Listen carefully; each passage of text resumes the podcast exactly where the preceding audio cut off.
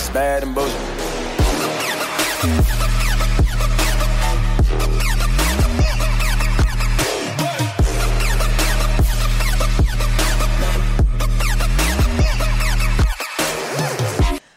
Welcome to the Bad and Bitchy podcast. I'm Erica, and today we have a special guest host, Kathleen Newman Br- Bremang. Kathleen! Hey, hi, Erica. Thank you so much for having me. I'm so, So- excited to be here. Oh my gosh, we were so excited to have you. I told Erin, I was like, let's reach out to Kathleen, and she was super excited. super excited. I love excited. this podcast. Oh my gosh, we love having you. So, um, I should. I was gonna ask. Oh, what you've been up to? And we know what you've been up to. this summer has been a really awesome summer in for you, uh, and not so awesome in other ways because you had to relive a lot of traumatic experiences in your like seminal refinery 29 piece. Um, I, you know, I'm now reading Canadian pieces where I feel seen, and I felt seen. I felt like you saw me and countless others who are not even in media. So, for anybody who wants a, uh, a reference, we talked about um, Kathleen's piece in episode 95 of the podcast. You can go back and you know, listen to that. But we only kind of introed it. Um, I would love to know what brought you to this moment. What brought you to this point? Because I can, I know how traumatic it is to relive your experiences, and you know, because then it's not only reliving it; it's the guilt you feel for whatever action or action action you did or did not take and I am feeling that hard right now and I really just it that's a piece that allowed me to exhale.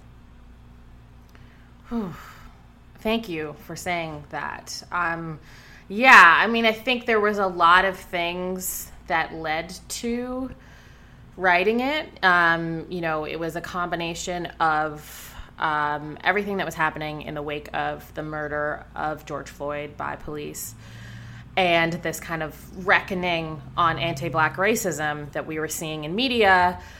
You know, there were a lot of um, of my colleagues, some of whom I've met, some I haven't, who started speaking out. You know, ex employees of Refinery 29, where I work right now. Um, you know, uh, producers at Global News, uh, CBC employees, you know, people were coming out and sharing their stories. And I just felt like, you know, I hadn't really shared mine. And then, uh, you know, I, I used to be a producer at The Social, and I did an appearance on The Social where they it was a share your chair edition of the of the show where all of the non-black uh, hosts of the show stepped aside and you know gave up their chair to all black people. So the the out, outward facing on that show it was all black people. And I really, you know, it was on my heart to, as Oprah would say, it was really, really weighing on my heart. Um, to say that I knew that there were no black voices behind the scenes of that show.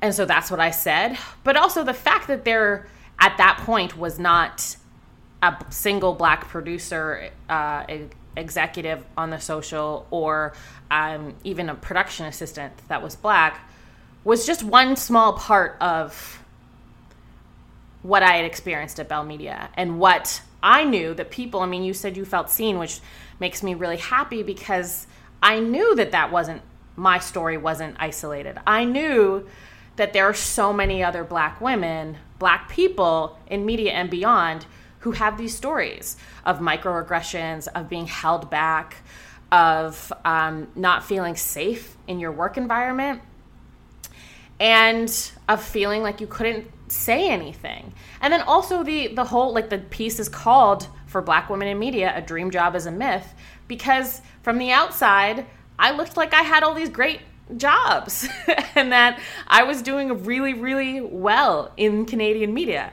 And my point is not that I wasn't doing well. I like, you know, have had a lot of privilege and luck in this industry. I've also worked really hard.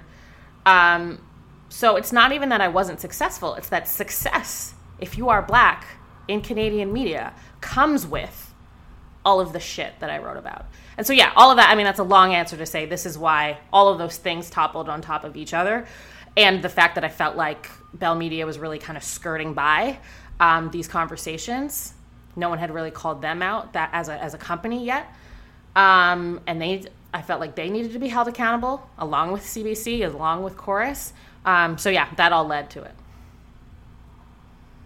Um, I'm listening to you talk, and I'm just like, oh yeah, the accountability piece is uh, is the piece that a lot of us like find so frustrating because even when they do say the right words, that piece, um, the substance does not come with it.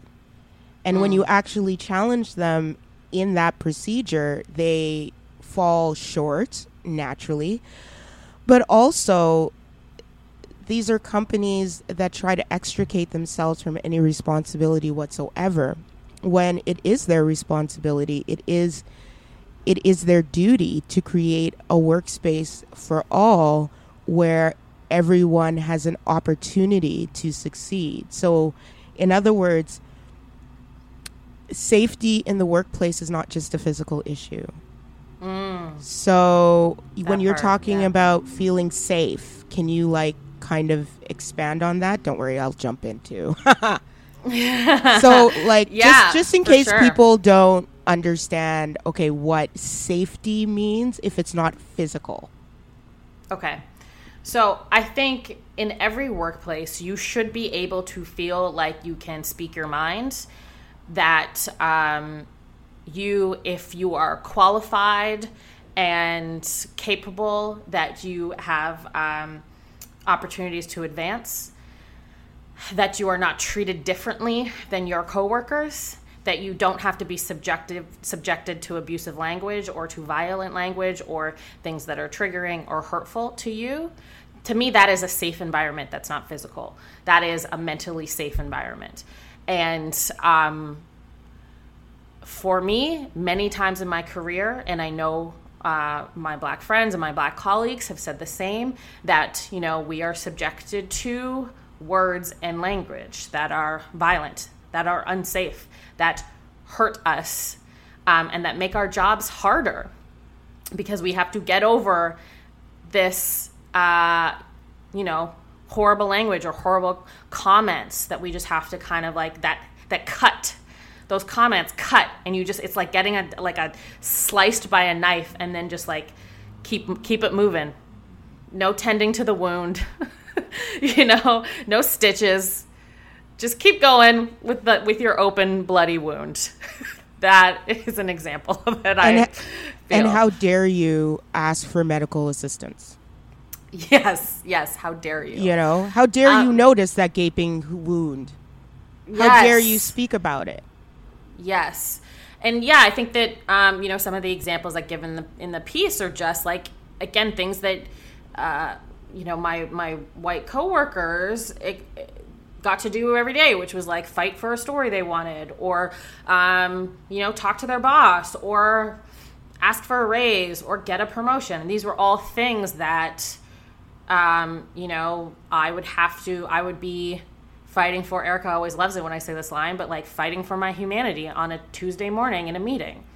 Because when you said that line on Lainey Gossip, okay, I it was it was like again i felt seen like, mm-hmm. I don't like. There's a reason I keep talking about. Okay, so for for those who of y'all who don't know, Kathleen and I are in uh, Black Women's Writers Group, and we had a um, a video kind of conference call um, after the George Floyd protests, and well, not after, but after the initial sort of shock. So we kind of mm-hmm. all came together and this was before your piece came out. Mm-hmm. But the way you were talking, you were all kind of already kind of leading us to that. And just the mm-hmm. way you were talking about the violence and about and people don't understand violence unless it's physical. They mm. don't. They don't mm-hmm. understand what violence really is. That violence does not come on its own. It comes with psychological violence. It comes mm-hmm. with emotional violence historical violence all of those things. And you know those things are not even recognized because well basically who's doing the recognition is first of all uh-huh. they don't even have the capacity even if they have the will. They just don't. Uh, uh-huh. And i just wonder if we're expecting things from people who cannot deliver because they have no fucking clue. And they don't want to have a clue because it's Yeah. difficult for them and it's in a in inconvenient for them Yeah, I think I think you're hitting on something huge there because I think that especially now, you know, that people have spoken up. Um, I'm thinking of Ika Wong, who um, spoke out about uh, the the coverage or the lack of coverage at Entertainment Tonight Canada of um, you know stories about anti-black racism, which everyone else was doing, no, and they weren't. So she spoke out. So I'm thinking of you know other people who've spoken out, like Ika Kayla Wong, Grey Kayla Grey, um, Allie Mar- Wilson, Denise Balkissoon, Imani? um, yes, Imani Walker at CBC, um, and then some other ones that I didn't mention because I was specifically talking about women there, but Joshua Grant, Dexter Brown, who Dexter Brown is the most recent, yeah and it's just so common and frustrating but all of those people have spoken out. And and so far from what i know the only executive that has actually stepped down is um, the uh, executive producer at et canada.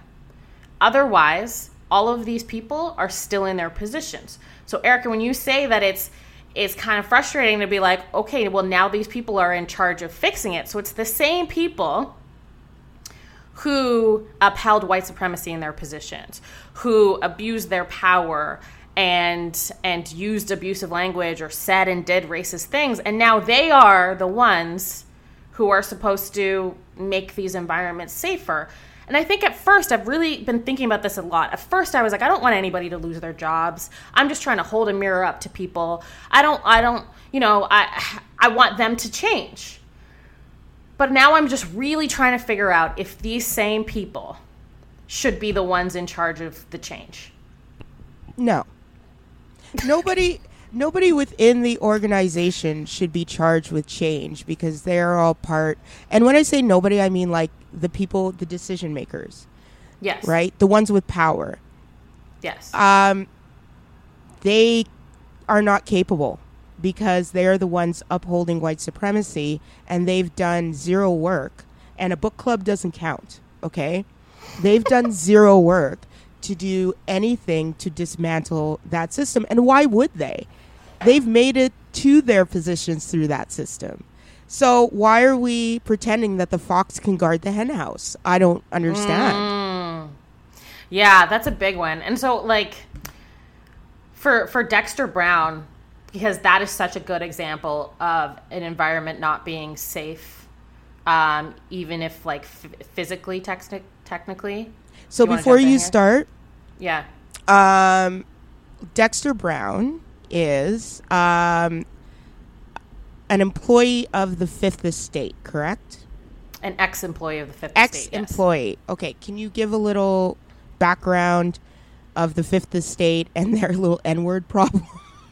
Yes. So the Fifth Estate is, uh, you know, kind of like a documentary news style show, um, and I guess in a um, in a, a pitch meeting or a conversation where they were discussing these two documentaries, and these two documentaries are about racism in the South in the U.S. and Dexter Brown says that he was not given a heads up that they were even going to be watching these two documentaries about like very violent racism. Um, and that he didn't know there was going to be this discussion after. So they watch these two documentaries and there's this discussion. And in the discussion, two senior white people say the N word. And he is sitting there in this meeting and in this this story of where dexter brown is like recounting this happening they have other people who wanted to remain anonymous corroborating his story and saying that nobody said anything. Nobody spoke up. Nobody was like hey do not use this word. And dexter being um, from what i understand the only black person in the room at the time was like of course. Very hurt and felt alone and you know had this violent word thrown around thrown around casually by his bosses essentially and yeah from one of them was host Gillian Findlay. yes one of them was One the of them host, was yeah. the host, yes much like Wendy Mesley, and editor Yes. Loretta Hicks. right And you know Those what the they two. you know what they did to silence to make sure they didn't talk? NDAs. Yeah, so that's a big part of it was he, you know, put in a, a formal complaint and they got back to him and said, we have handled this internally or by a third party person. They've been whatever, they've been dealt with.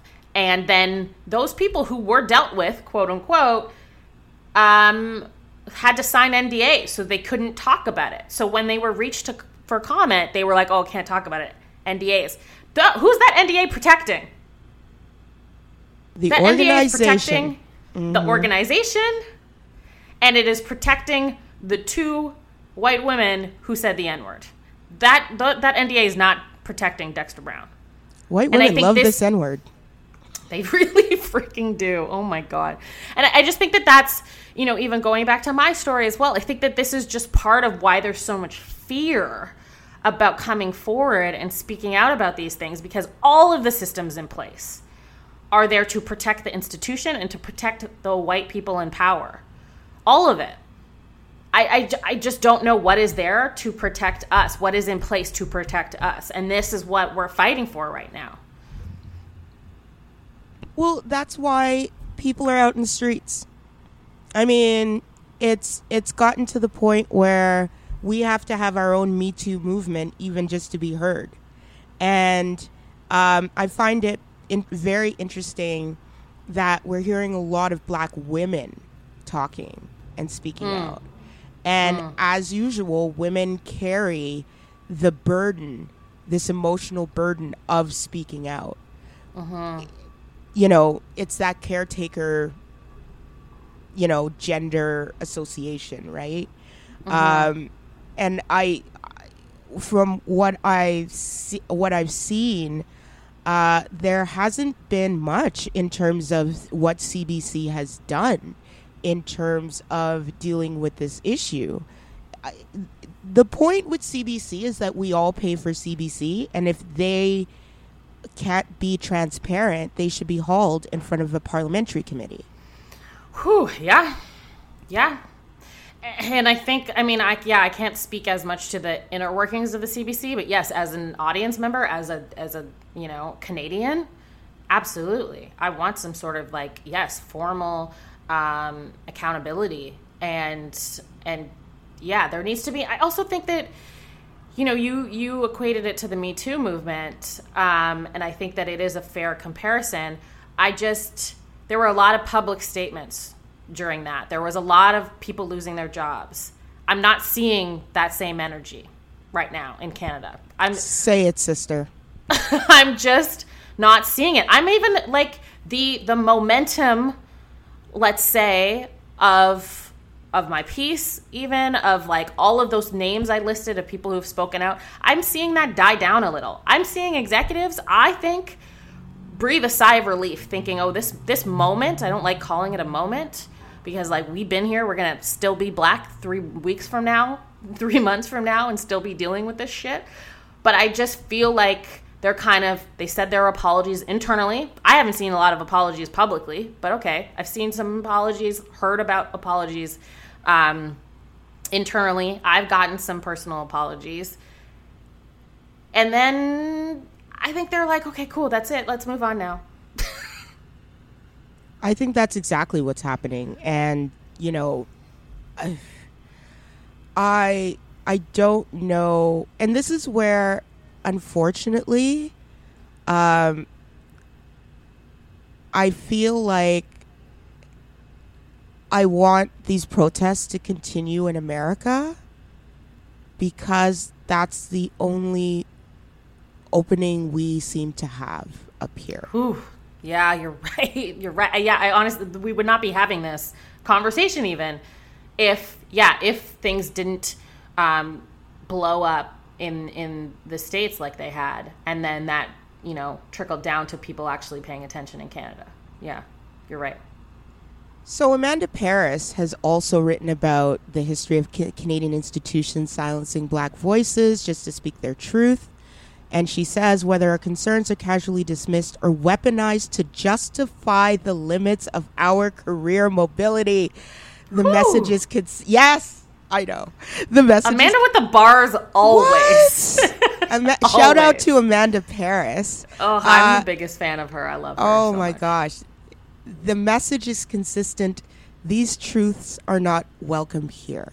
Speaking up mm. now will, no doubt, have consequences. So, we were we were speaking off air about um, how much fear there is to even step out of line because it is tied to our livelihoods.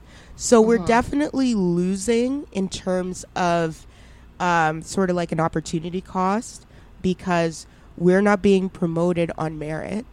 Um, But also, the little bit we have, we're trying to hold on to because we know how easy it is to slide down the banister into um, economic ubic like whatever like shit can crash all down all around you and the mm-hmm. fact that like we live on this razor's edge even the most successful ones I feel live on this razor this razor's edge that any that everything that you've worked for can go in a in a second.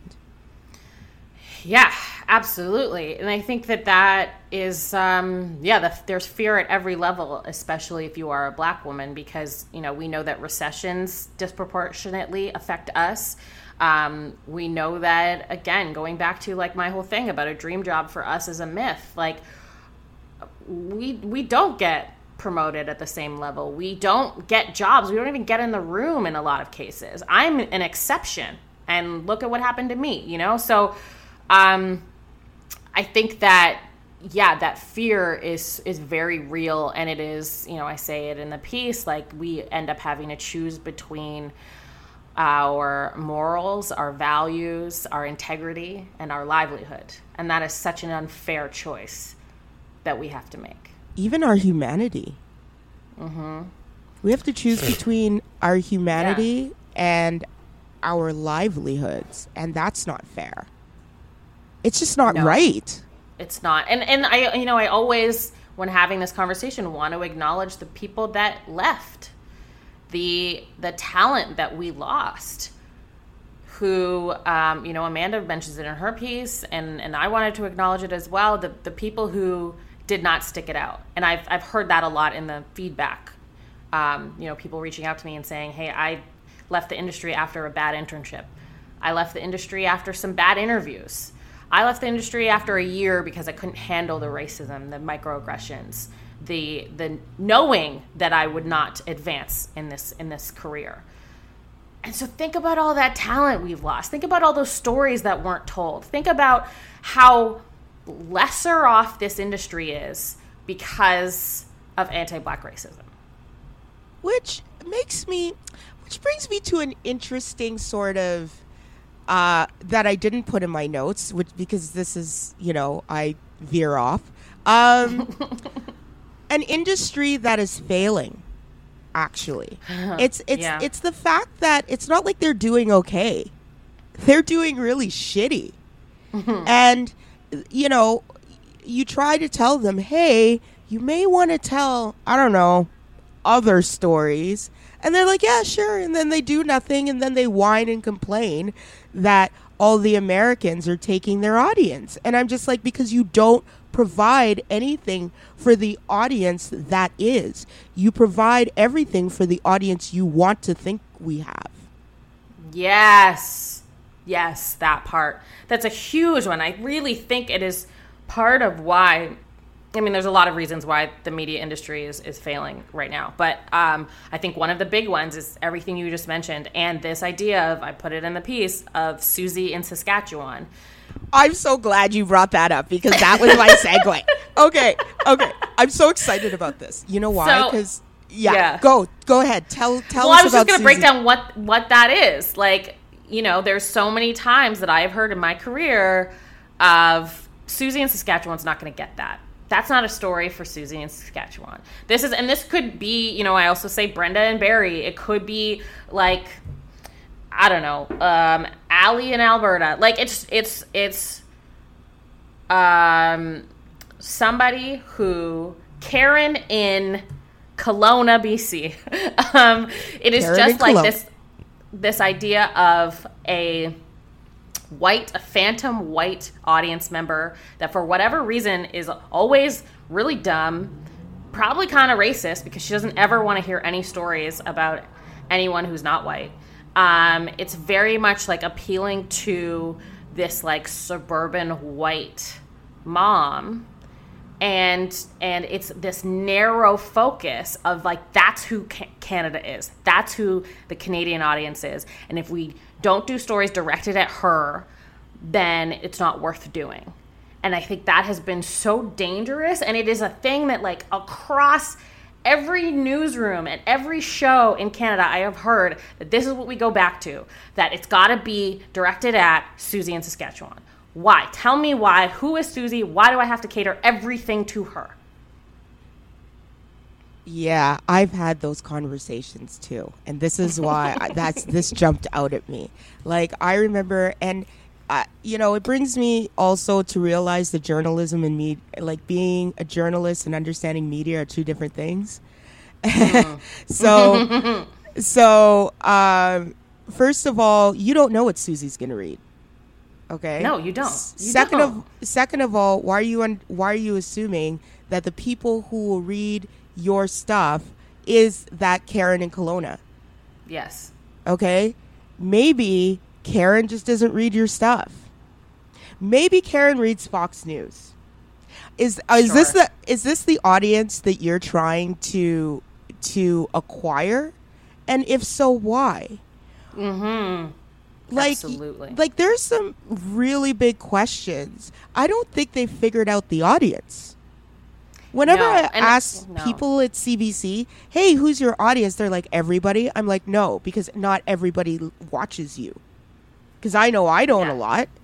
Yeah, it's not. Because, like you said, if you're feeling seen for the first time in Canadian media this year, then we we know that they haven't they haven't figured out their audience or they haven't you know targeted the right people. And I also think that yeah, this idea that so let's say, fine, let's say Karen and Kelowna or Susie in Saskatchewan are super racist and they don't want to, you know, hear stories that are told from the black experience about the black experience in Canada. Really? That's who you want to cater to? That's who you want your content to uh, subscribe to? That racist person? Okay. Like that doesn't, you're right, that that doesn't make sense to me. I think that the content is suffering there.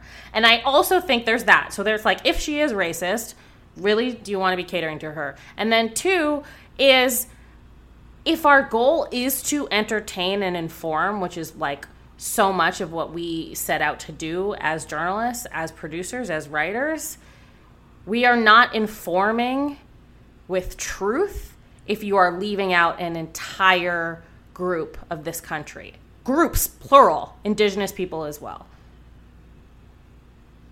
These people couldn't even show up for Wet'suwet'en in their own damn hmm. country. I, I read, I read, you know, it's only like I keep saying, it was the narwhal, it was the Tyee, it was all these sort of digital media type publications that were started or have a particular outlook, a point of view, right?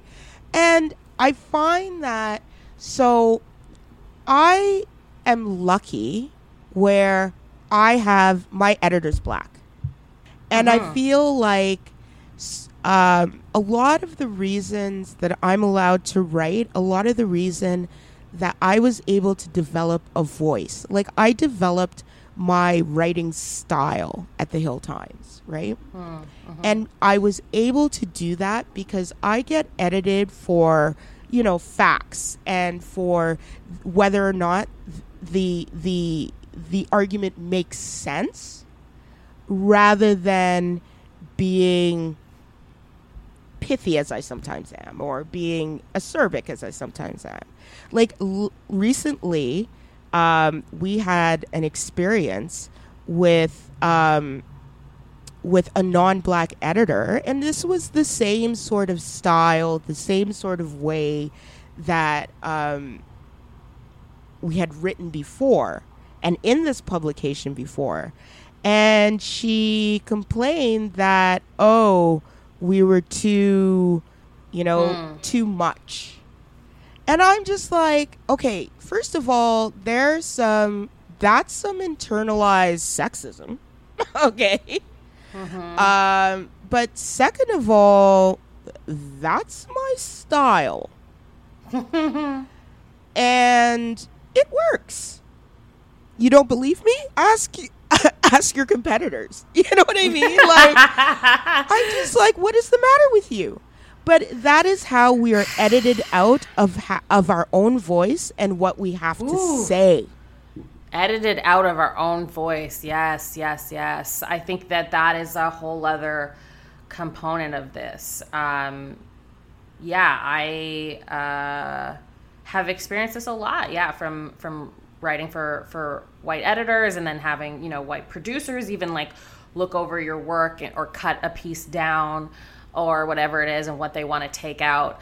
Um, and I think that you know there are white editors who are really great and and um, can can understand. But you're right, like the the capacity to really understand certain things or to offhand like flippantly try to take something out or change a word or change even some sort of slang that is like they might not understand, but it's like, I'm not writing for you.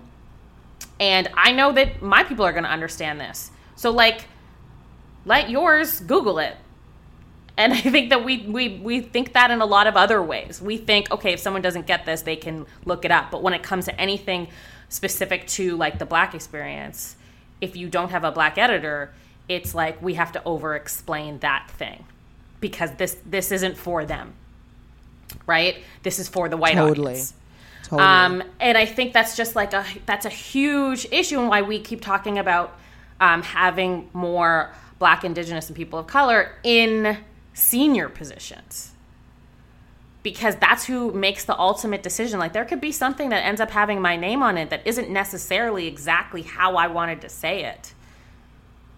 Can you explain and, that to people? Because I feel like people need to know how how media works. Like you pitch first of all, when I explain to somebody that the writer of the piece doesn't choose the headline. yeah, people don't get that. They're like, really?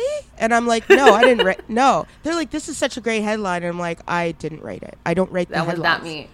No. Um, yeah, I mean, okay, so I'll I'll go back to being in um like working on a on a daytime show and um how that pitch process worked. So we would all like m- most of the producers would get together and have uh, a pitch meeting. You bring stories that you think should make it onto the show. And then ultimately, like the executive producer or the supervising producer or the senior producer, they would then deliberate and decide. And like sometimes you're also in that meeting, and other times you like pitch your thing and then it's out of your hands in times when I was in those meetings, um, and it wasn't just me, it was other women of color, it was, um, you know, sometimes hosts of the show as well, really fighting for certain stories. And, you know, the example I give in the piece is um, when Eric Garner was killed by police, I was pushing for that story to, to be told, to for us to talk about it. It was also when Eric Garner died in 2014 or was killed in 2014 um, it was the first conversation really about body cameras which obviously now we know defund the police. We know that you know reforms like that don't work. But it was a co- the, there was a national conversation happening around like body cameras, around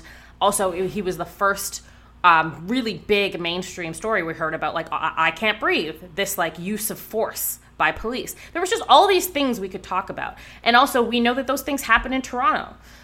That black people are 20 times more likely to be killed by police in Toronto. Our show is, set, is based in Toronto. I just, there were all of these reasons why we should talk about this story and why we should lead with it. I was la- the night before holding my brother's hand and crying watching the news about this. I was so so affected by it. And then I yeah, was in a meeting and had to listen to my boss tell me that no one cared. Our audience doesn't care. Be super flippant about it and also just make a bad editorial decision in not to cover this. And so yeah, that's that's how those that works is that like the there you could pitch something um and even if it's yours even if you are the producer assigned to like e- execute that segment you aren't necessarily in charge of what the topics become in that segment or you know if i'm producing an interview with an author who wrote something like wrote about race and then i want a certain question in a senior person could very well take that question out and so i think that's how things get censored even if you are like the producer assigned to that segment or you're the writer assigned to that story things can get watered down by management Yep.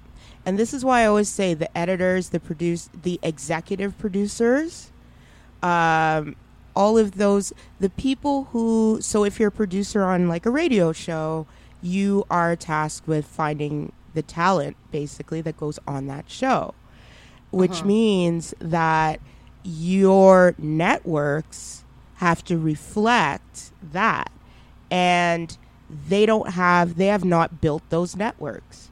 They have not built networks beyond whiteness.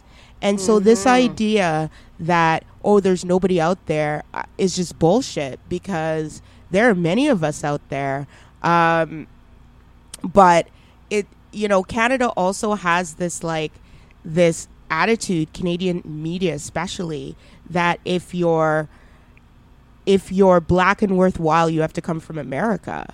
And that's the other thing like they don't even they don't even respect our stories. There is this there is uh-huh. this like american voyeurism to make us feel better about ourselves that happens. And so they bring on american black people to talk about their experiences in america which is another form of white supremacy just to make mm-hmm. canada feel good and just so mm-hmm. that you head off any sort of criticism at the past. How many of mm-hmm. us have heard well at least we're not in america. Oh like my fuck God. you. I will say this and i'm going to use this as a segue because all i know is portland's happening. Portland's happening and it's spreading. And I'm just going to intro this. At first, you know, so Portland protests started on the night of May 25th. So we're Sunday, July 27th, 26th right now.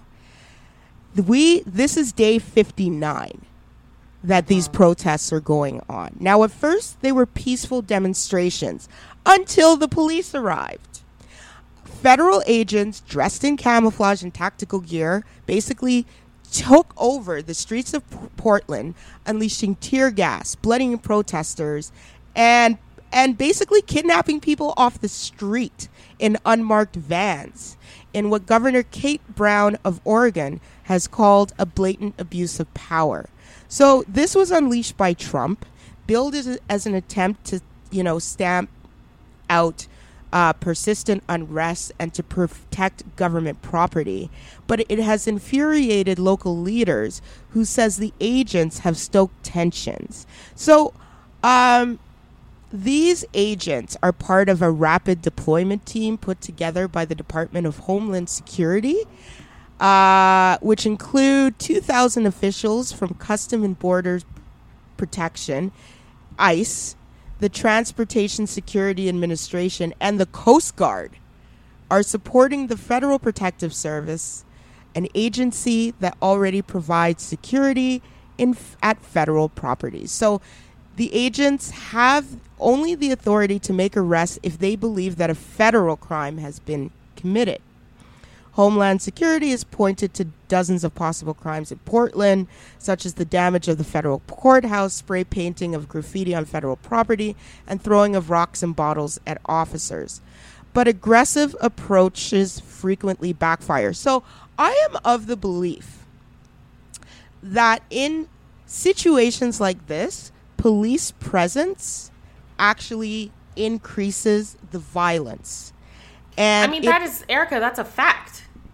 Yeah, it's li- fact, yeah. Yes. Cause like yeah uh, no I mean I sorry I didn't mean to interrupt you it's just you no. you said you're of the belief and I was just gonna be like yeah we we know that police escalate these situations there's especially in Portland there was you know not everything was peaceful and like I'm not I'm I'm not putting peaceful protesting above anything else I'm just saying that like there were peaceful uh, protests and then federal agents showed up started throwing people in vans, started using aggressive force, and it got to the point where it is now. So basically, this is a cycle. So the protesters protests emerge in a reaction to police killing. A marcher rally proceeds peacefully until the protesters say block a street or go down an unplanned route or stay in an area longer than expected. So these are all the things that could get you um, that the police have used to justify an escalation of force.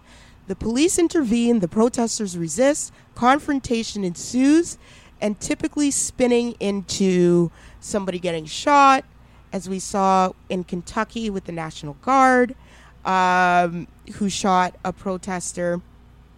Uh, police find themselves outnumbered. Their show of force produces the circumstances it was designed to avoid, they panic. Mm-hmm. They panic. Mm-hmm. And and you know, not all the time. Some of them are just cold-blooded murderers, but you know, whatever.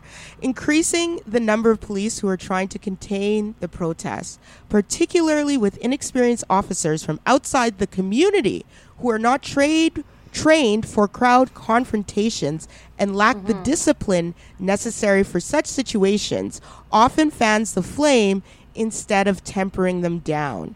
When the National Guard or other troops are called to help the police crowds, they usually escalate the situation. So there. Yes. yes. I, you're right. It is not my belief. It's literally fact. yeah. Yeah, I think that it's um yeah, I think that you when you see what's going on in Portland, it does feel first of all, it's it's very uh, I think that they know exactly what they're doing. I think that Trump and those federal agents know exactly what they're doing. Um, I think they want to escalate the violence. I think they want every night on CNN for there to be uh, fire and destruction and to be able to blame that on the protests um, to distract from the conversation about anti-black racism and police uh, killing and brutality and defund the police. I think that's that was exactly their goal, and they're succeeding. And I and I think that the thing that maybe has backfired is how white Portland is, and that people seem to be really paying attention because of how white it is, and that there's white people on the front lines of these protests. Right, because the same the same sort of of um, excuses for criminality and for killing black people and justifying um, the use of force, which basically comes down to you know it goes back to the whole we are apes and can't be um, can't be controlled without violence. Uh, mm. We're not even human, which goes back to the whole humanity discussion. And then I'm going to pull something that you wrote that I always I'm I'm finding myself quoting more now, and that's the to- Toni Morrison quote, right? Mm-hmm. This very serious function of racism is distraction. It keeps you from doing your work. It keeps you explaining over and over again your reason for being. None of this is necessary. There will always be one more thing. And exactly Ooh, what you just said about mm-hmm. about this being a distraction from the work of dismantling systemic racism it just Mm-hmm. it just hit on the head. So yeah, I mean, I'm so what do you think about so you talk you just talked about it being white. And I totally agree with you. Um the fact that these are all white people and specific white people, right? These aren't like your quote unquote Antifa people. These are uh-uh. people with, okay, what I saw over the weekend was the wall of moms, the wall of uh-huh. dads, all suburban white people, uh-huh. right?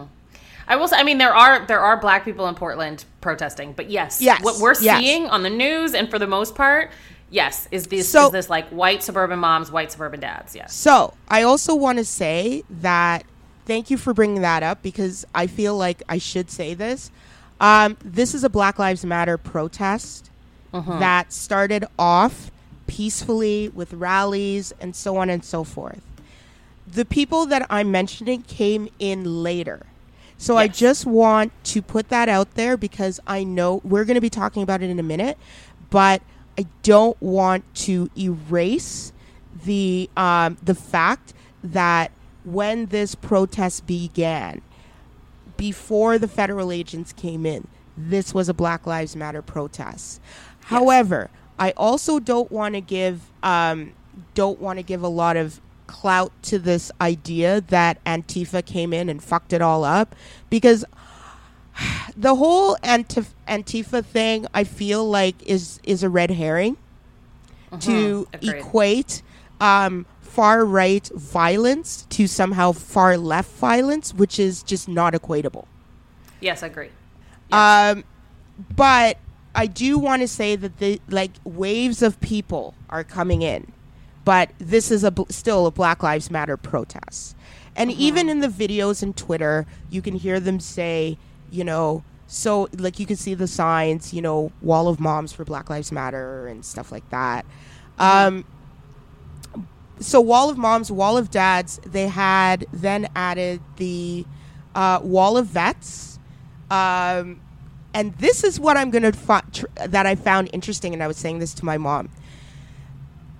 Lawyers for black lives matter came out are out. Nurses are out.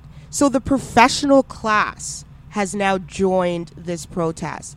And when the professional classes join we have a whole new situation is my point and this is hmm. always spread already spread to Seattle, Vancouver, yes, our Vancouver. So Canada is not immune and it goes back to that whole hopefully the states will make this a big deal so that Canada can actually mm-hmm. see this as a thing. Mm-hmm. Um and I guess I have heard on Twitter, on various social media, about sort of white women and white people taking over these protests. Here's my thing.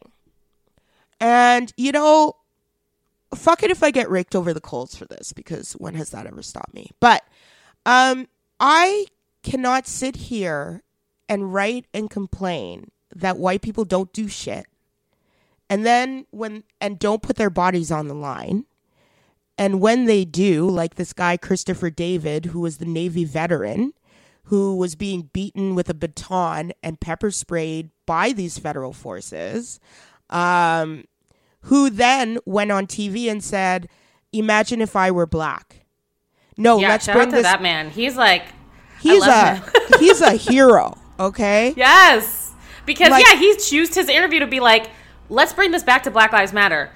If I were black, and he asked the reporter, "You think if I were black, you would be talking to me right now? That I would be getting this much press?" And she was like, "Yes." He was like, "Okay, no." Like he's he's he, he's he's legit. Like he's legit. He's just uh, he's saying exactly what he should, and he is trying to put the focus back on. He's using his privilege as a white vet who everyone now wants to talk to. He is using that to try to put focus back on Black lives, um, which I think is is right. And yeah, I want you to continue your point because I interrupted you. so for example uh what i found out is that um so we'll get to the wall of moms here i moms have a very mothers have a very important part in protesting but let me let me get through the white women first okay so the wall of moms I'm not going to criticize because I feel like they are doing what we ask of them to do. Um, and what I found out, this is a very interesting point. Teressa Raiford, a black mother who is the executive director of Don't Shoot Portland, a local group that works to end police violence, helped to organize and direct the Wall of Moms early actions, but noted the positive response to the mostly white mothers has been proof of the very same racism that we're protesting. So mm-hmm. I found it very interesting that it was a black woman who organized them at first. You actually built on that point when we were talking about this offline. Yeah, so I um, agree. I think that, you know, we have been saying, where are you beside us? Why aren't you protesting with us? Why, like, my liberation is your liberation and it should be treated as such. Um, and so I agree that now that there are white people, and again, Portland, like, you know, these protests, of course, are pretty white because Portland is 86 sorry, that's Oregon. Oregon is 86.7% white, Portland is 77.1% white. 5.8% black. So, of course, there was going to be a lot of white people at these protests.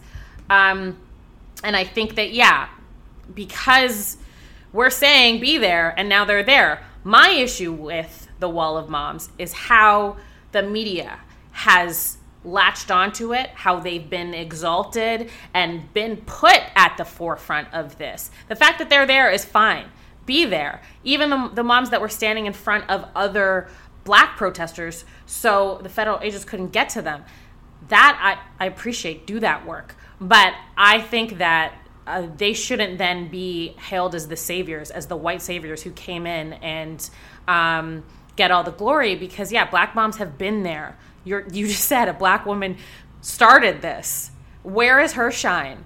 Where is all the conversation around the work that she's doing? And especially, like, even we looked at, like, Trayvon's mom and all of the mothers who have lost sons, who have been, like, the mothers of the movement. This is what we call them. Mothers of where the is, movement. Talk about where them. Is the, where is the, all of the articles and all of the, like, magazine things for them? didn't Beyonce even bring them out on stage at the Grammys? Was it the Grammys? Uh, Beyonce I put feel, them in, in her music. She was they were in Lemonade. They were in Lemonade, but okay, yes. let me fact check this, and you go on. But yeah, and then I think that you know I'm going back to a, a protester. They're calling her Naked Athena. She's a nude protester who is is white passing. I read a story where her friends call her a light skinned woman of color, whatever that means, but she looks very white. And she is doing yoga poses in the nude in the middle of these protests.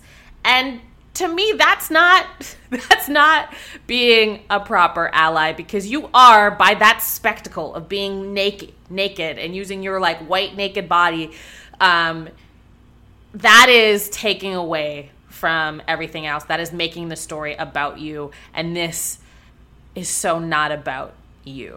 It wasn't the Grammys. She uh, appeared on the red carpet. Okay. Yes. I so it wasn't during the show. Okay. Yes. Okay. Okay. Okay. Okay. All right. So, I got it. I was like, I don't try to test me show. on my Beyonce knowledge, girl. I would never. I would never. Okay.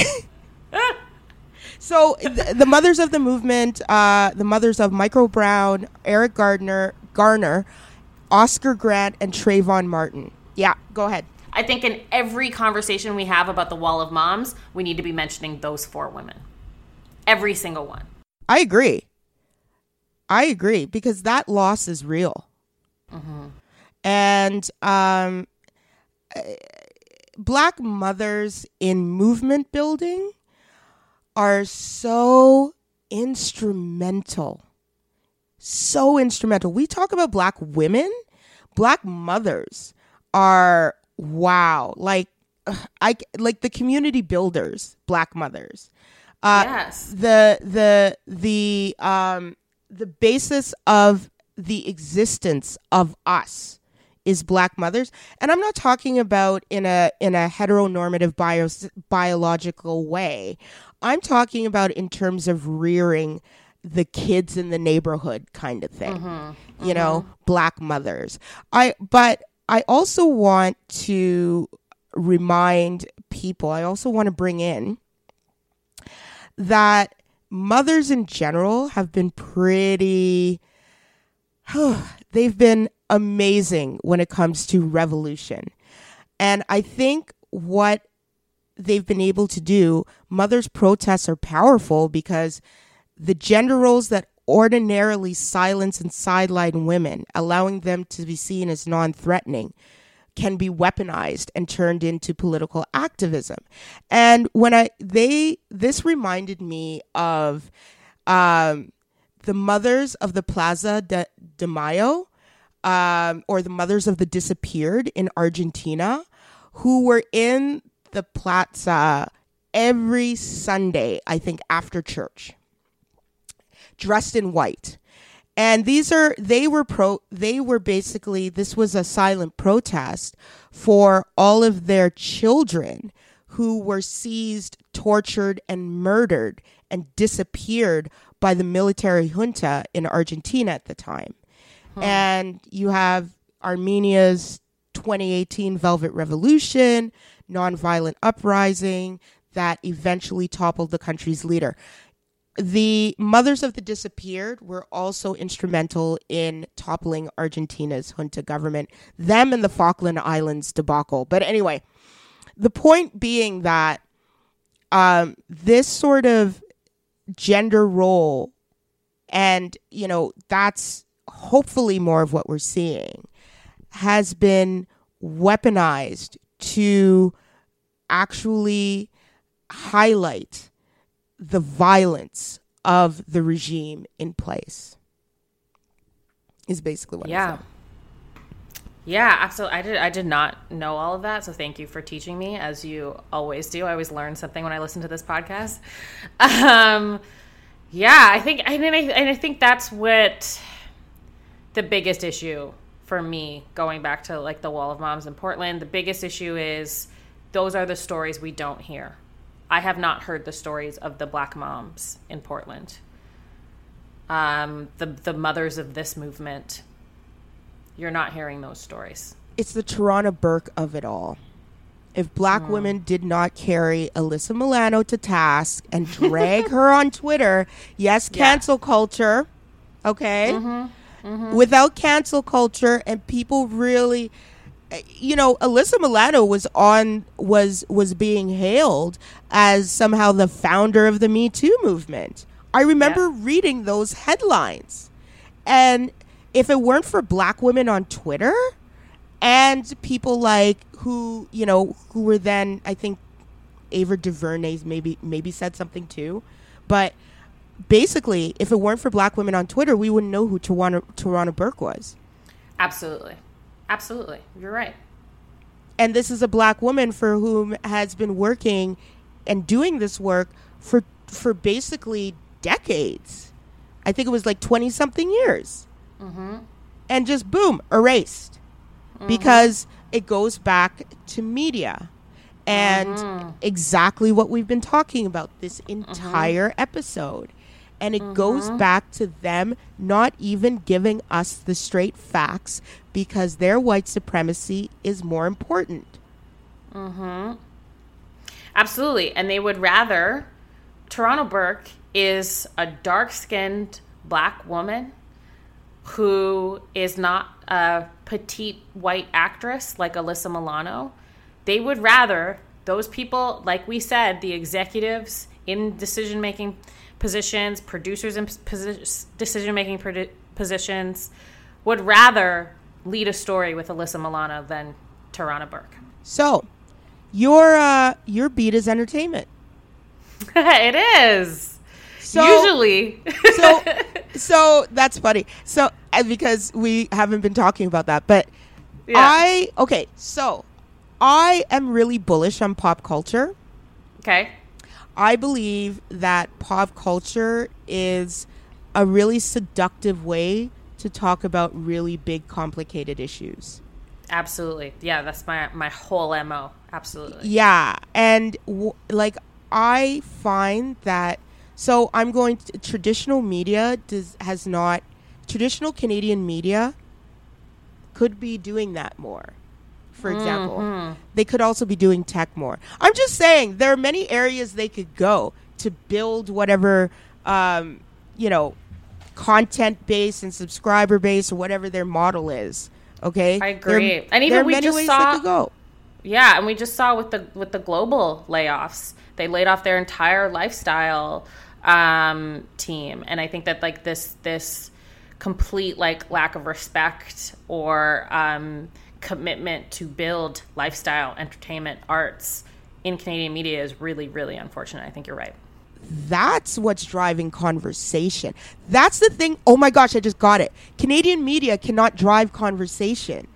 They're only Ooh. reactive. Yeah, oh, so reactive. Oh, so reactive because they're so scared.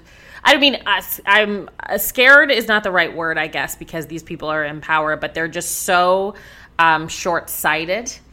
And so, um, yeah, you're right. Like, so just hesitant for what, for all of the reasons to, uh, yeah, push anything forward. It's because also there's so many there's there's not a like diverse thought for the people making these decisions. They all think the exact same. So you're never you're always going to be reactive if you have a bunch of old white people who think the same making the decisions. Yeah, and then want to collect their diversity bonus. I I have issues. I have so many issues about this. Diver- I oh, anyway, anyway, let me move on. Um, so yeah, uh, what's going on in the world? Oh, there's a lot going on in entertainment. I mean, there's a yeah, there's a lot going on in the world of entertainment, but I think that you know to talk about entertainment and to talk about the way in which a pop culture story can create a bigger conversation, I don't think that we could do that today without talking about Kanye West. So let's do it. And I have been really hesitant, actually, in the past, I would say, couple of years to talk about Kanye, um, to engage in Kanye stories. I used to be a huge Kanye fan. If any of you know me from Lainey Gossip, my very first story on Lainey Gossip was in defense of Kanye West. It was, I used to be. I read that. yeah, I Girl, used to be a I'm so excited that you named. I was like, that was yours. No, It I was. because I was a big con. I thought Kanye was a fucking genius. I so did I. And I. I actually do still think that he's I think he's a genius still, but genius anyway. qualities to him, but I mean, we also can't ignore his history of uh, being um, misogynistic and anti-black women specifically. Um, but I, I've been trying to disengage because I, um, you know, he's talked openly about his bipolar disorder, and this is a man uh, with a mental illness who is really just like unraveling very publicly. And then I also want didn't wanted to disengage because he's spewing some very hateful rhetoric. He was he was like a MAGA hat wearing loser for a very long time that I was like I don't want to engage in this conversation anymore. Um, but I think right now it's really interesting because you know to bring people up to speed, he decided he was running for president and he started a campaign and his uh, campaign rally became really this um, demonstration of where Kanye West is right now, which is a man who says in ridiculous, hurtful things um, that are historically inaccurate, like the stuff he said about Harriet Tubman, and uh, you know, remember what he said about slavery? Yes, exactly. Yeah. And that, you know, someone who says that slavery was a choice. Um, all of the things that, that he's saying, and he, you know, at that rally accosted a black woman. Um, and then, but then you also saw him break down in tears, talk about his mother's death, throw out some very horrible, not horrible, throw out some very personal uh, details about him and Kim's decision of whether or not to have an abortion or to have their daughter North West, like stuff that that we there's none of our business that none of us should know. Um, but this man was clearly having um, a breakdown in an episode in front of a lot of people. And so it has now sparked this conversation about mental health. It has sparked this conversation about who we give uh, a pass to in the media for their mental health, um, how much sympathy we have for celebrities who have public mental health episodes. You know, I'm thinking of Britney Spears, you brought up Azealia Banks. Um, yeah, it's, it's definitely started this larger conversation, and I think it is you know, how do we interact with Kanye West in 2020? Oh my gosh, that's such a complicated question. Kanye, I, all I can think of is 808s and Heartbreak Man, that album. Because wasn't that the first album after his mother died? Anyway, the, the that album, whichever album it was right after, I was like, wow. Wow that album was just like you could see the pain, you could hear the pain. And that was uh-huh. understandable. But I don't think he's gotten through that. No. And absolutely not. And we we were just talking about black motherhood. And I'm really my interest in Kanye, Kanye now has more to do with the relationship between black motherhood and sons and this black uh. sons. And it seemed as though once his mother died, he didn't have a constraint anymore. And so mm. even you're, you're, right. Sorry to interrupt you. Yeah, you no, right. go 80, ahead. 808s, 808s was the first the first album after Donda's death. Yeah, go ahead. I mean, don't get me wrong. He made some great albums. I don't think Kanye will stop making great albums in whatever capacity he can make albums. But that is a defining moment in his life. And I am just I feel like maybe and I'm I'm totally projecting here. Um, that maybe he just lost that a part of that sense of self of who he was and has yeah. never regained that. Yeah, I think you're right. I think there's there's a lot of things going on there, and I think that the loss of his mother is a big thing, and we have to give grace there. But I also think, and this is you know coming from leaders in in the mental health industry, you know, people who have bipolar disorder as well who have said or who have experienced loss and and mental illness t- together, which is like grief and mental illness is, is such a hard thing to, to navigate together.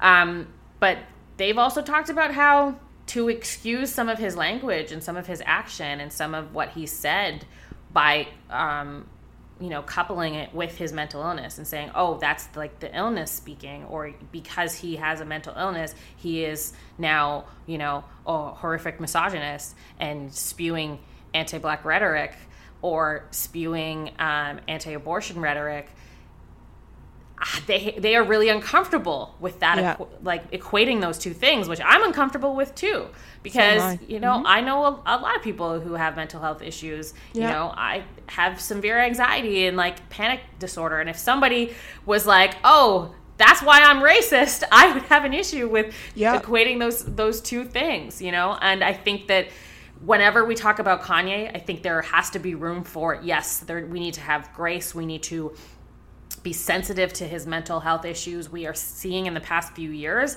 a more of a um, a global conversation about mental health. And so that has to extend to giving Kanye some grace and some room to like uh, have all of these issues in public. But we also have to, you know, say what he is saying is horrible. What he's saying is anti-black and wrong and this is this is why and that he, you know, shouldn't be taken seriously not because of his mental illness, but because of what he's actually saying. And and separate those two. Like a lot of things can be true at the same time, separately, and I think that's what's going on with Kanye West. Well, it's the same. It's the same thing people are trying to do with Trump, right? They're trying to pretend that his anti-black racism and then his racism in general and his misogyny is is somehow somehow the amount of times I've heard, "Oh, the president has a mental illness," and I'm like, okay, first of all, does he? And second yeah, of all, I mean, I think, I yeah, I think with Kanye, what does that have to do with anything? Like we know Kanye has, you know what I mean? We Yes. know Kanye has some some issues, but Kanye has turned into like he always had a big ego, we know, but he Mm-hmm. really has turned into um, a tragic figure. He has. And he, and I mean, I, th- I also think that I had like fan blinders on because there have been, you know, people have pointed out some past lyrics that were Of course. super problematic. I agree. yeah, that I know I, you know, that's on me that I've definitely overlooked over the years from being Me too, from girl. When I was a fan. Um, but yeah, he now for sure he is this tragic figure where you're like he is responsible for some some of the best music of the past few decades. Um, and he is also um, this this polarizing, controversial, wrong and strong figure who has just like you can't I will never be able to get out of my head that interaction at TMZ when he was talking about slavery being a choice and that interaction with Van Lathan like I, I- like my fandom of, of Kanye died a long time ago in the way that it, it used to exist but I was I've never been like that disappointed in a human being before. I don't think. Yeah, and then he went to the White House and he did this he did this shuck and jive thing too. I, you know, when he went to the White House and he's like, "Oh, Trump, you're so great," because I'm looking at this man and I'm like, "What happened to all your blackness?" That part. And I think that uh, you know a lot of people want to blame the Kardashians, which I mean we can get into this. Like you know Kim, I have her statement here um, when after Kanye had that that rally and it was very public. She and people were being like, "What are the Kardashians doing? Why aren't why isn't someone you know getting him out of the spotlight right now and getting him help?" And um, I don't think that it's fair to blame a man's actions on his wife. Um, but I also am not the biggest fan of the Kardashians. So again, two things can be true. So Kim said, as many of you know, Kanye has bi- bipolar disorder. Anyone who has this or a loved one in their life who does knows how incredibly complicated and painful it is to understand. I've never spoken publicly about this. Uh, about how this has affected us at home because I'm very protective of our children and Kanye's right to privacy when it comes to his health. But today, I feel like I should comment on it and the stigma and the misconceptions, you know. And she basically goes on to uh, say that that he is going through something and that she is she's been trying to get to get him help and that it's not, you know, it's not easy. Which in in that moment, I kind of agree with Kim Kardashian, and I hate that Kanye is making me agree with Kim Kardashian, but. I had to agree with her too. That's the best statement I've ever heard her put out ever because it seemed honest. Mm-hmm. You know, whereas like I can only. Here's the thing: I don't want to blame the Kardashians because I feel that blaming Kim is going down that rabbit hole of another level of sexism. Yeah. And I feel as though we don't know what's going on behind closed doors. Kim has been, eh, you know, cast and as um, as sort of like this man eater, mm. which I think is very. I mean, granted, it's not like she didn't, you know, also use that, you know, well, again, because it's that's like, the other thing. But Yeah, yeah. You know, I'm, I'm.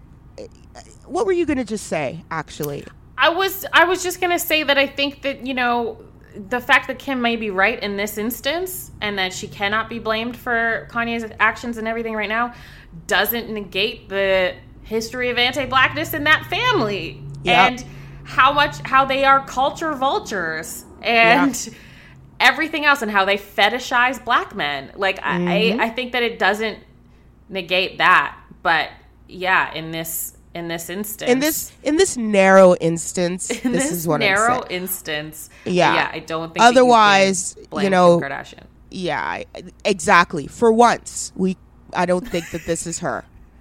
Yeah. For once. So wait a minute. So tell us about Taylor Swift before we Oh, move yeah. on to misogynist of the okay. week. Yeah. Okay, so we're I'm not I don't want to spend too much time on this because No, we're my- not. Trust me. because Taylor I don't Swift Yeah. this is another thing where um oh my gosh like yeah the taylor swift and kanye uh timeline. Like she famously said once i would like to be excluded from this narrative. And it was like the kim and kanye narrative. Mm-hmm. Yeah. and then you, you know by saying that it's like she will never be. She will always be included in the narrative. So at this time that we are we are watching kanye really unravel really publicly taylor swift just released a in air quotes surprise album um, called folklore which she told us 24 hours before it was being released and gave a whole explanation about it so that's not a surprise drop taylor but anyway She's not Beyonce. you are not beyonce um, Exactly. but this album i would say is probably her uh, best in a while but it is Wow. still so overhyped i because I'm a fan of pop music, I um, you know, I'm a basic bitch who loves mainstream shit. I have like listened to every single I have listened to all of Taylor's albums. I've critiqued them. I'm also, you know, a music critic eh, and and I write about pop culture, so I stay informed on on Taylor Swift and her happenings and whatever. no shade, I have man. been She's a major, major player in this industry. To ignore player. her would be, You can't. You know, you can't. You can't. I'm I not a fan, very- but you know, I No. I don't ignore her. Really. no, yeah, exactly. Well, sometimes. Anyway, carry on. I have been very critical of her in the past and um, how silent she's been, you know, when Nazi groups were using her face and her music and her images as like this Aryan goddess and she stayed quiet. And then to me, it was like, huh, there's no other reason you would stay quiet unless you agree with these people. She has now, of course, since come out and shown her politics and been very vocal for Democratic ca- candidates, has you know said she is an ally to the L- LGBTQ uh, plus community. Um, I am still not sure if her motives for all of that were sincere or if she was just trying to get on the right side for her business. Um, but I will say, aside from all of that, just talking about the music, because this album is out and people seem to be losing their minds over it. Because it is, like I said, some of the best work she's put out in years, it is still so overhyped. I have not seen Taylor Swift deliver anything worthy of you know the accolades that she receives the the the pedestal that she's on there's two albums 1999 and red. Those are two very very good albums. This is not that. And so i just want to do i was like well everyone in the world is talking about this album i just want to put it on record that there are some very good songs. That is her, her best work in a while. It is still way too overhyped. So 1989 and Red. I know 1989 was, I I mean even I kind of liked it. I can't deny it. I couldn't Bops on deny that it. there, I will. I'm like, and then I'm like, oh, I remember that year. And then I was like, oh, okay, cool, fine. Taylor, sure.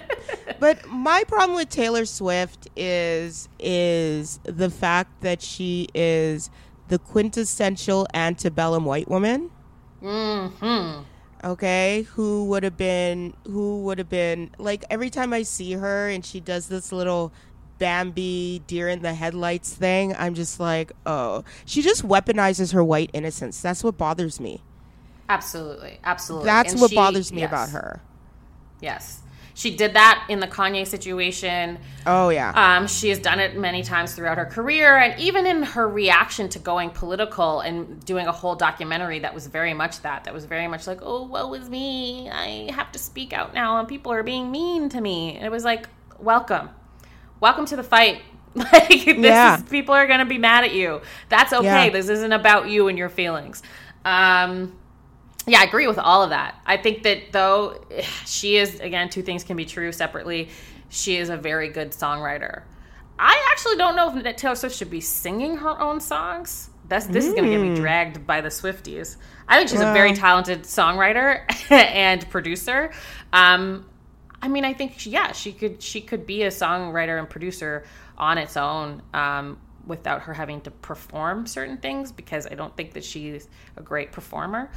Um, but anyway, I, I um, don't think she'll. I don't think she is either. I think she's quite mediocre.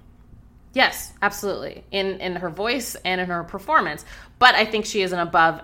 She's not a mediocre songwriter, um, and I think that that is like why she is. I mean, this is she is the quintessential example of, like you said, white womanhood, but also white mediocrity. That she is the biggest Ah. pop star in the world, and she's not even that like that great of a pop star. I actually like this album, Folklore, because it's going back to like just her and her guitar, which is where her strength is. Yes, But she's the biggest pop star in the world. Yeah.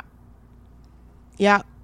I I think I think Taylor Swift has the right look uh for you know for the paragon of whiteness. So when the Nazis claimed her, I wasn't surprised. I was like, "Wow, you guys are late."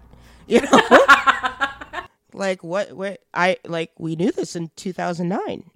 you know? And you know, I didn't like it when she had this feminist mantle when it was hot and then mm. failed to actually be one.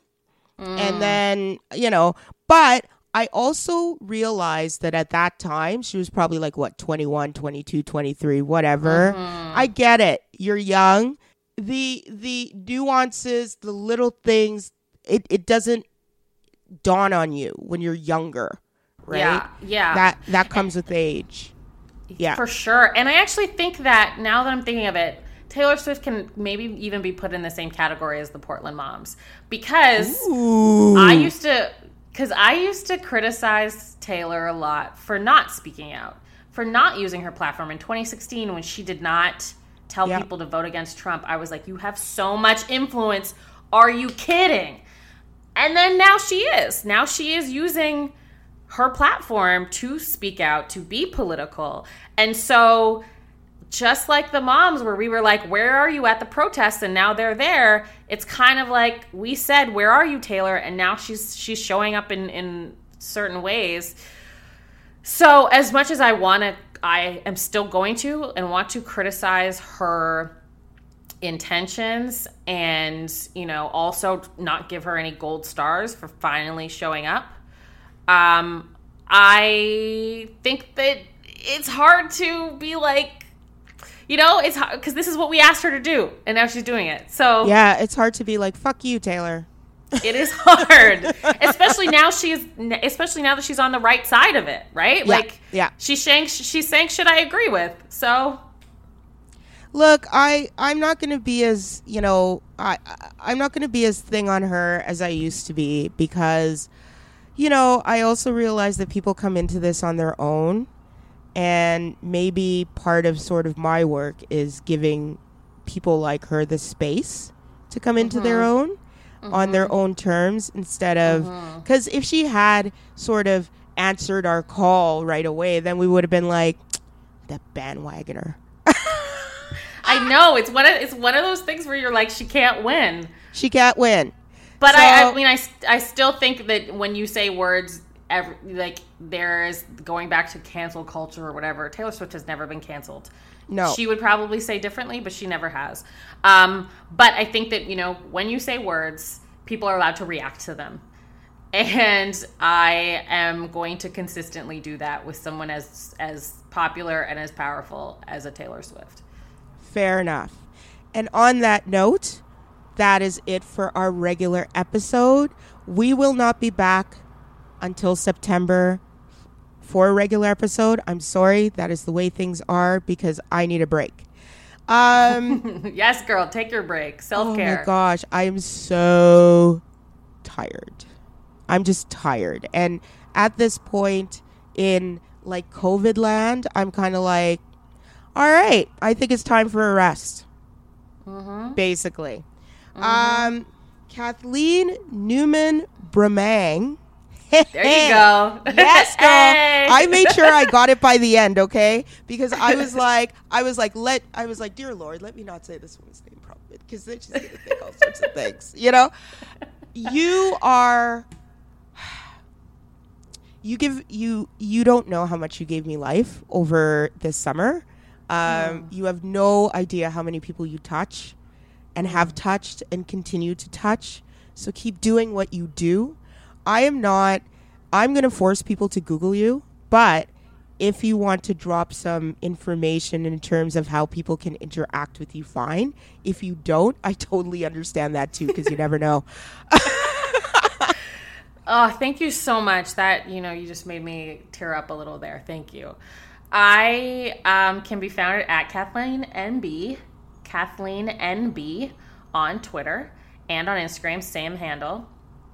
Um, yeah, and and you can find my work at refinery29.com. Make sure your your little Canadian flag is set there at refinery29.com, and and that's where that's where I am.